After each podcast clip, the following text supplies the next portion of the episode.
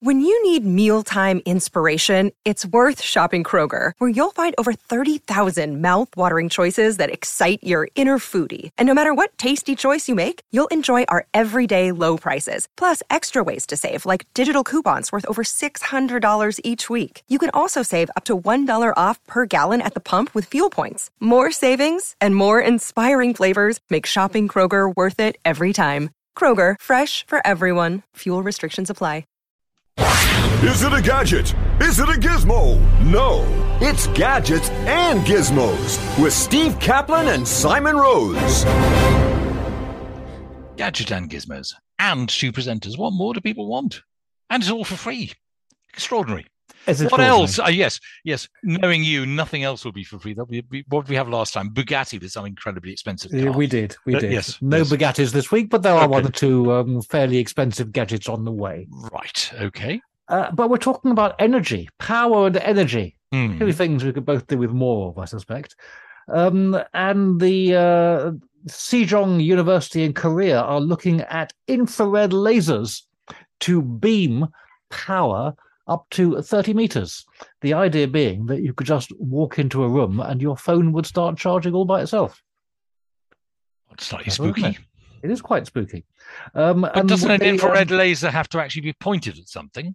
Well, yes, it does. So what they do is they they have their optical power source, which has an erbium doped fibre amplifier. Hmm. Erbium being um, atomic mm, number sixty-eight, which was discovered in eighteen forty-three. So it's been around for a long time. Erbium, and Yeah, they you don't um, hear much about it these days, though. Do you you, don't. they, You're they trying to fire it- rectify that now. I realise. uh, I'm going to keep on saying erbium just so we get the word counter. up. Yeah, Uh, yeah. They fire it at a retroreflector lens, a spherical retroreflector lens, which then focuses it on a voltaic cell, and they reckon they can transmit power quite a long way that way. Although po- pointing it at a cell and beaming it to an entire room are two quite different things, of course. So this could be one of those. It may happen, but not just yet. Hmm. You actually think most people, given their knowledge of lasers, actually like the idea of laser beams powering their phone in their pocket? I know what you mean. It is a bit scary, isn't it? Yes. Hmm. Yes. Even though lasers don't tend to do what everybody thinks they do because they've watched lots of science fiction stuff. Just so. Exactly. I mean, frankly, anybody who remembers that rather dismal Oxford Street, um, do you remember that sort of that green laser display? And one of the cinemas in um, in London used to have a laser display before they showed a film, which was pretty pathetic as well. yes. So the idea that you can charge your phone up, well, intriguing. If they ever get there, If as you they say, ever they may there. not. Um, Oh, do you want to say erbium one more time before we move on? Uh, I think we've said erbium enough, don't you? Okay, yeah, that's enough. Um, but here's something that may well happen. So, lithium ion batteries is what most batteries are made out of. The trouble is, lithium is expensive, Hmm. it's in fairly limited supply, and it has a nasty tendency to catch fire, which is yeah, a bit of a not a good thing. disadvantage. a Yeah. bit of a disadvantage. So, uh, the clever people at uh, MIT have been looking at other ways of building batteries out of more commonly available materials, and they discovered they could make a battery out of aluminium, sulfur, and salt. Which is a very good thing because all materials are in very uh, plentiful supply. A sixth of the cost of a lithium ion battery. And unlike lithium batteries, they actually work better when they get hot, both for um, charging up and for discharging. Uh, they, in fact, charge 25 times faster at higher temperatures. So, how do you achieve these higher temperatures? Well, it happens automatically when you use them. They just warm themselves up. And, um, and, And they get get more better. and more efficient as they get warmer. You think And it's they the opposite of what you'd expect. It Yeah. is absolutely, isn't it? Yes. Now, what's the could, catch? uh, well, there isn't a catch. They reckon they could even um, have a fast charge of less than a minute with using uh, using these batteries. So Well, they've set well, up a had- spin-off to, to to market them commercially, and so we could be seeing those, you know, before before very long. Which I think We have had a lot of battery technology on this program, right back at episode one. That's be 382 Hmm. shows ago. I mean, I don't know if it was the first one, but certainly among the first, you were talking about these people who developed batteries that would charge in about a minute. It hasn't Yes. quite happened yet, has it? Well, it takes quite a long time to actually get these things to market. Well, show 383 Yes, now, show one. That's quite a bit of time. Yes, and I'm sure the battery manufacturers are looking at our uh, show numbers and thinking, "Oh my goodness, it's 380 Yes, shows since we first talked about it. Absolutely. Yes. Yes. I wish they'd talked about Erbium a bit more. Exactly. Yes. okay. Well, let's move on to something else then. Well, oh, we'll have one of these though, if oh, that's then. right. yep. this."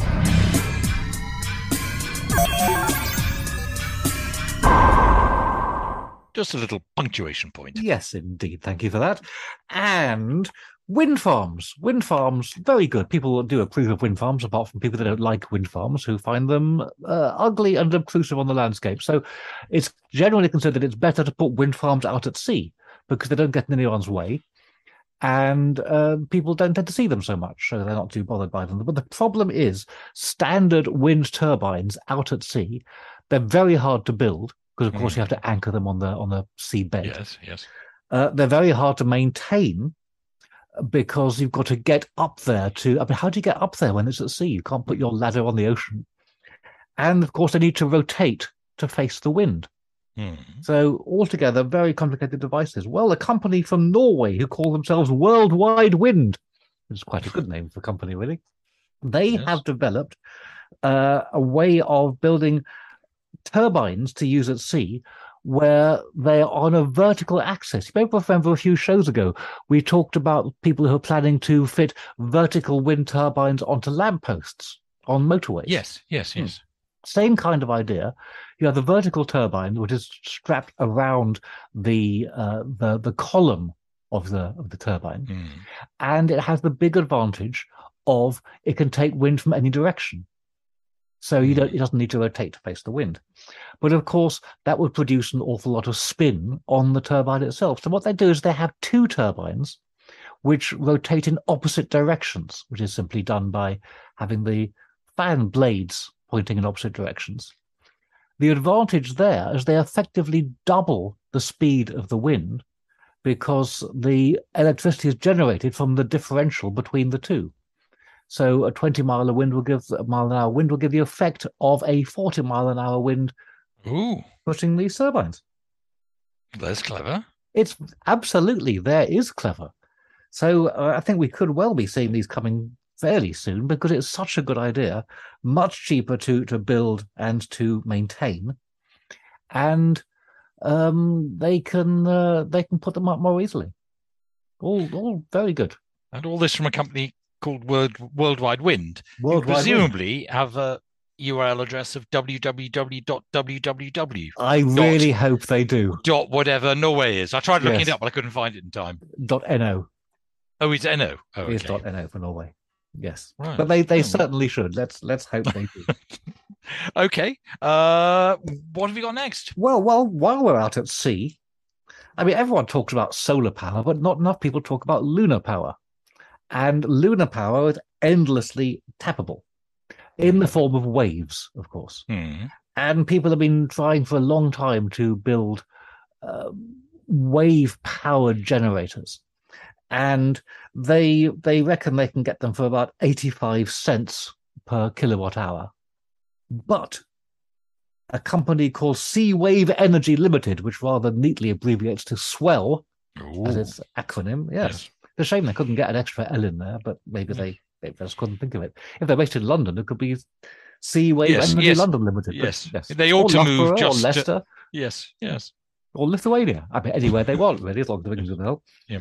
So they develop waveline magnets, which are rafts that float on top of the sea, and they're all sort of linked together.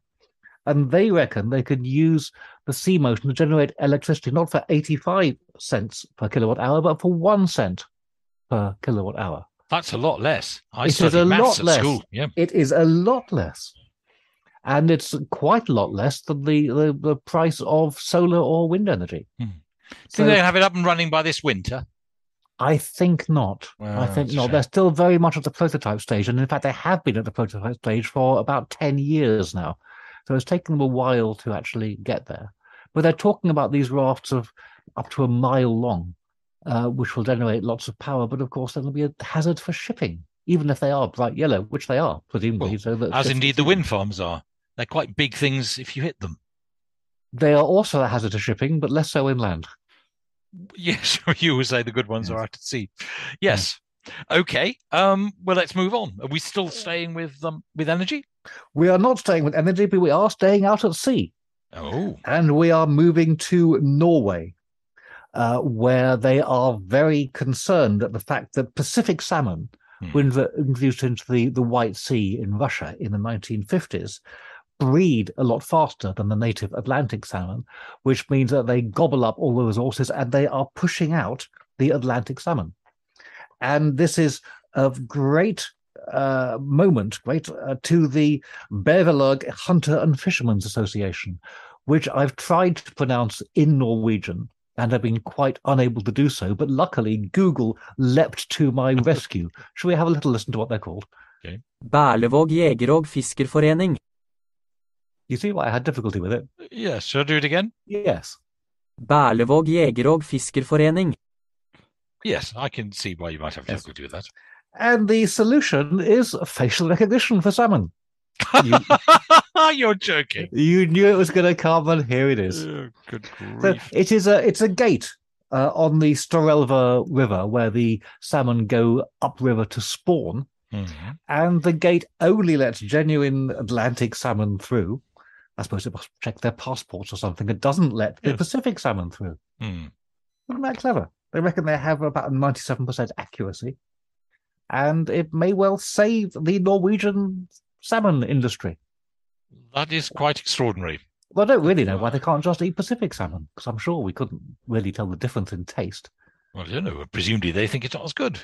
They probably do think it's not as good. If they thought if they thought it was better or as good, then given that it breeds more efficiently, Hmm, I'm sure they would go for it instead. they probably would. But then, in which case, why do they introduce the Pacific salmon into the White Sea rather than Atlantic salmon, which surely would be happier there? Uh, well, there you have me. There, I really, there, I, yeah, there we go. I, I really don't know, but this man might know. Berlevåg jeger- og fiskerforening. We should Um, ask him. We should ask him. Yes. Exactly. But in the meantime, let us pause for breath. Sharing ideas about money. This is Share Radio.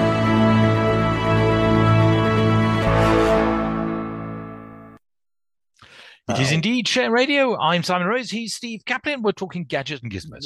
We are. And one gadget that we all like to use when we're driving in our car is a sat nav, either built into the car or on our phones. Yes. Or, in fact, built into our phones and then transmitted to our car, which you can do if you have Apple CarPlay uh, installed, if you have both a Apple device and an Apple compatible car, which you probably don't, come to think of it. No, I don't. No, No. I thought you might not. No. Anyway, so the choice really is between Waze and Google. Um, I prefer Waze because it gives you the opportunity to uh, mark incidents along the road. So tra- drivers can report traffic jams or accidents. And Isn't they isn't can, Waze uh, owned by Google? Didn't you once tell me that? that? is, yes, it is Oh, yes, now okay. owned but by they are Google. different. Okay, They're, they're different and they've kept it going. So Waze is more crowdsourced than Google. right. uh, which is very good for traffic, but Mhm. also uh, very good for being able to tell um, what's what's coming along your way and what's there. And what what our drivers do is if they see a stationary police car, then they will mark that because a Mhm. stationary police car is likely to be a speed street speed trap. Mm. Well, Surrey police have uh, discovered this Mhm. and they have taken the somewhat in, unusual initiative of gaming the system by reporting their own cars as stationary when actually they're not stationary. Well, fantastic. So basically, they're warning drivers of police speed traps, even though there aren't police speed traps. Yes, Well, that seems quite Well- quite clever of them, frankly. they say they say that it makes drivers slow down, which is altogether a good thing. But the people, Waze users, have been up in arms about it. They have accused them of phantom units and of altering com- uh, uh, computer records. And according to a tweet from the Surrey police, that the records are technically not false, as they were actually there at the time that they reported themselves being there.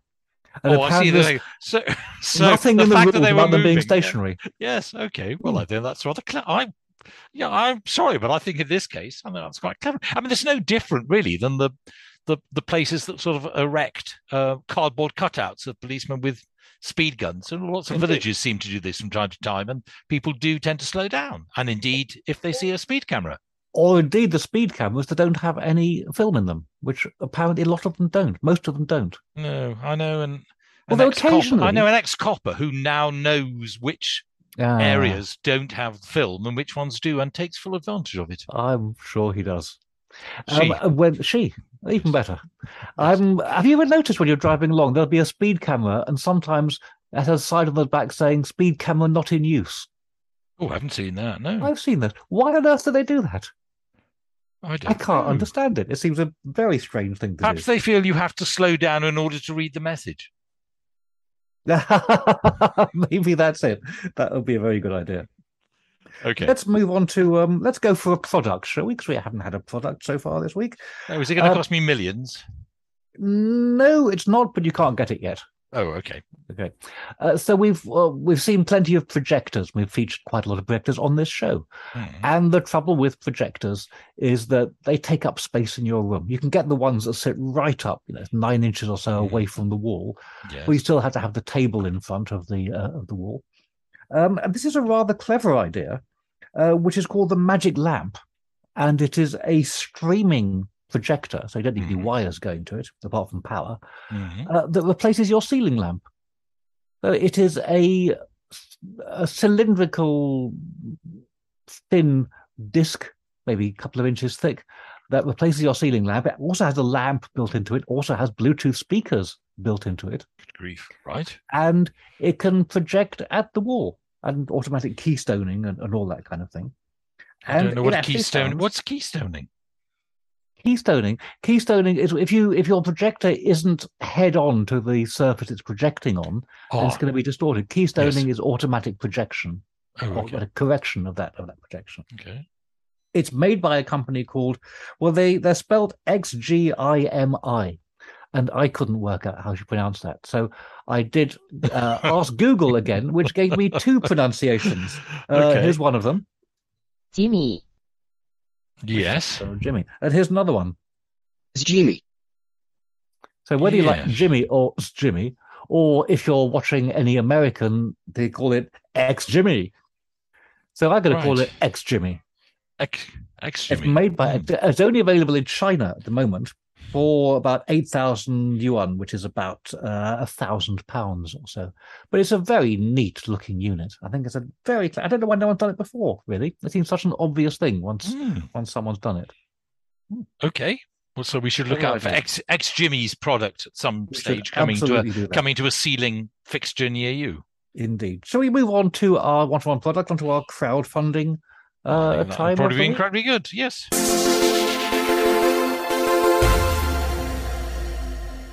And this is called the Very Shot. It describes itself as a laser entertainment system, lasers again. Yes. And it's a pistol. Um, Mhm. It's a gun, and you fire it, uh, fires a laser at the wall. And mounted on the wall is a box about, uh, looks like about eight inches square, Hmm. which has a grid of 16 light up squares on it. And you have to hit each of the lights as they light up, and then they turn from Mhm. uh, green to red, so you've hit them. And uh, so it's for practicing your your target practice. Um, and the promo video shows a sort of James Bond like man in uh, uh, shadowy lighting uh, Hmm. shooting at the wall, and then it shows him teaching his ten year old son how to shoot a pistol, which I think is Oh. altogether not a good thing. Do I take it this is an American product? Um, it's not an American product. Oh, Actually, okay. no. It, it's. From, it's a, I believe it's a Korean product, but they've used Americans. Obviously, Americans like their guns, um, and it's on sale on the on or rather pledge for it on Indiegogo now. Two hundred ninety nine dollars, about two hundred and sixty pounds, so not cheap. Um, and it ends on the tenth of October, if indeed they ever get to make it. They only have a working prototype at the moment. Okay. Okay, So where do we go now? let's go from here to well, concrete. Concrete, as you all know, is made of uh, water, cement, and an aggregate. The aggregate being generally sand or gravel, Hmm. and it's what forms the bulk of the concrete, with the water and cement holding it all together. And people have tried to make aggregate out of discarded tires, which works surprisingly well, except the cement doesn't bond particularly well to the uh, to the discarded tire. Um, except um, the um, RMIT University in Australia have think they found a better way of doing it. But meanwhile, another branch of the RMIT University in Australia has found a better use um, of all that discarded stuff in the terms of shredded PPE, personal protection. Oh, gosh. Well, there's a lot of that around. Uh, there's an awful lot of it around. Apparently, 129 billion masks are discarded every month globally, although probably fewer now since people Hmm. are wearing uh, fewer of these of these masks. Um, and apparently, um, it improves the strength of the concrete when they add PPE to it. Uh, 17% improved strength if they add masks, 22% if they add rubber gloves. But I don't think there are quite as many discarded rubber gloves. Of course, they So- come in pairs where masks are one at a time. Well, that is true. Um, so let me get this straight. There are two different bits of the same Australian university competing for what to add as an aggregate. Yes. Not only that, but as fast as the first one are gobbling up their their discarded tires, the University of Southern Australia is gathering the tires and packing them with earth, because apparently tires packed with earth are as strong as concrete, and they are using it to build houses with. When you say tires packed with earth, you mean just Hmm. filling the, Yes, the actual yes, ti- discarded tires packed with earth. Good gracious. 55 But how do you build with tires. those? Well, I have seen photographs of a house built out of tires packed with earth. Yes. and um, it looks like a tire packed with earth. it, it- whole it's house. very, yeah, very, very strange. It is a house clearly made of earth packed tires, so not to everyone's taste. and presumably has a distinctive odor as well. You can't Only if you feeling. set fire to it. Well, tires smell anyway, don't they? They smell of rubber. Oh, I suppose they smell of rubber. Well, yes, they would smell of rubber. Hmm. Yes, I can't think I'm going to be rushing out for one of those houses built from rubber. No, No, not at all. possibly not. Possibly not. No. And if it does catch fire, really unpleasant. Yes, well, yes, that's you have to hope that it that they don't catch fire. But it is a good point that it uh, would fail all of the um, flammable requirements for uh, houses, wouldn't it? Yes, but no doubt the guys at I- RMIT University in Australia are at this moment trying to work out on fire retardant I'm sure Um, they are. Things. Yes. I was going to say rather than flammable requirements, I was going to say inflammable requirements, but of course it's the same thing, aren't they? Flammable and Flammable. inflammable. Yes. Oh, that's rather Yes. interesting. Oh, curious. Hmm. Yes. Anyway, let us uh, let us end with flying planes. We have been Oh. promised flying planes since since my childhood. Certainly, we haven't got Yes. them yet. Yes. But Skyfly, Skyfly, the Well, hang on. You said UK-based flying company- planes. We've had flying planes since your childhood. Did you say flying Yes, planes or flying cars? I said cars? flying planes, flying cars. Well, this is not a flying car. This is a flying plane, but Right. it is a flying plane that you can keep in your garden. Oh, Yes, it's uh, eVTOL, um, electrical vertical takeoff and landing. They call it the Axe. It's a two-seater, goes up to hundred miles an hour with a range of two hundred miles, Hmm. and um, it's uh, it has a, a wide wing, a five-meter wide wing, so it would Hmm. fit in most, you know, most reasonable-sized gardens, Hmm. and it has a almost as big a tailplane which is also almost five meters wide, each of which has two rotors, sort of one on each end. So there's four rotors altogether, and they can go uh, up and down. If you find that uh, you're using too much battery power going up and down, you can also use a conventional landing and takeoff, assuming you have a 550 meter runway in your garden, which is less likely. yes. But apparently, you can fly these things with a standard pilot's license. So, quite a lot of fun. You can pre order it now for £150,000. Doesn't if seem you very want- expensive for that, It really. doesn't. If you want a parachute, that's an extra 20000 Hang on, parachute for you or the plane? uh, for the plane. Oh, right, right. I was going to say, it's an expensive parachute if it's just for you. Yes, okay. Anyway, skyflytech.com. If you if you like the sound of it, and if you happen to have 150,000, if I was putting 150,000, I would probably add the extra 20,000 for Well, the parachute. I think if I was contemplating 150,000 pounds to spend on a hmm. plane, I think the fact that they suggesting you get a parachute might make me wonder if I wanted to get the plane in the first place. Well, there is that. But that's maybe why the parachute is an optional extra. Hmm. Yes. Not not Could- not essential to have the Could be very, yes. Yes. Rather different than the sort of trim or the color of your car deciding to have a parachute that may save you from death. Right. Well, that's it for this edition of Gadgets and Gizmos. Thank you very much indeed to Steve Kaplan. We will have more.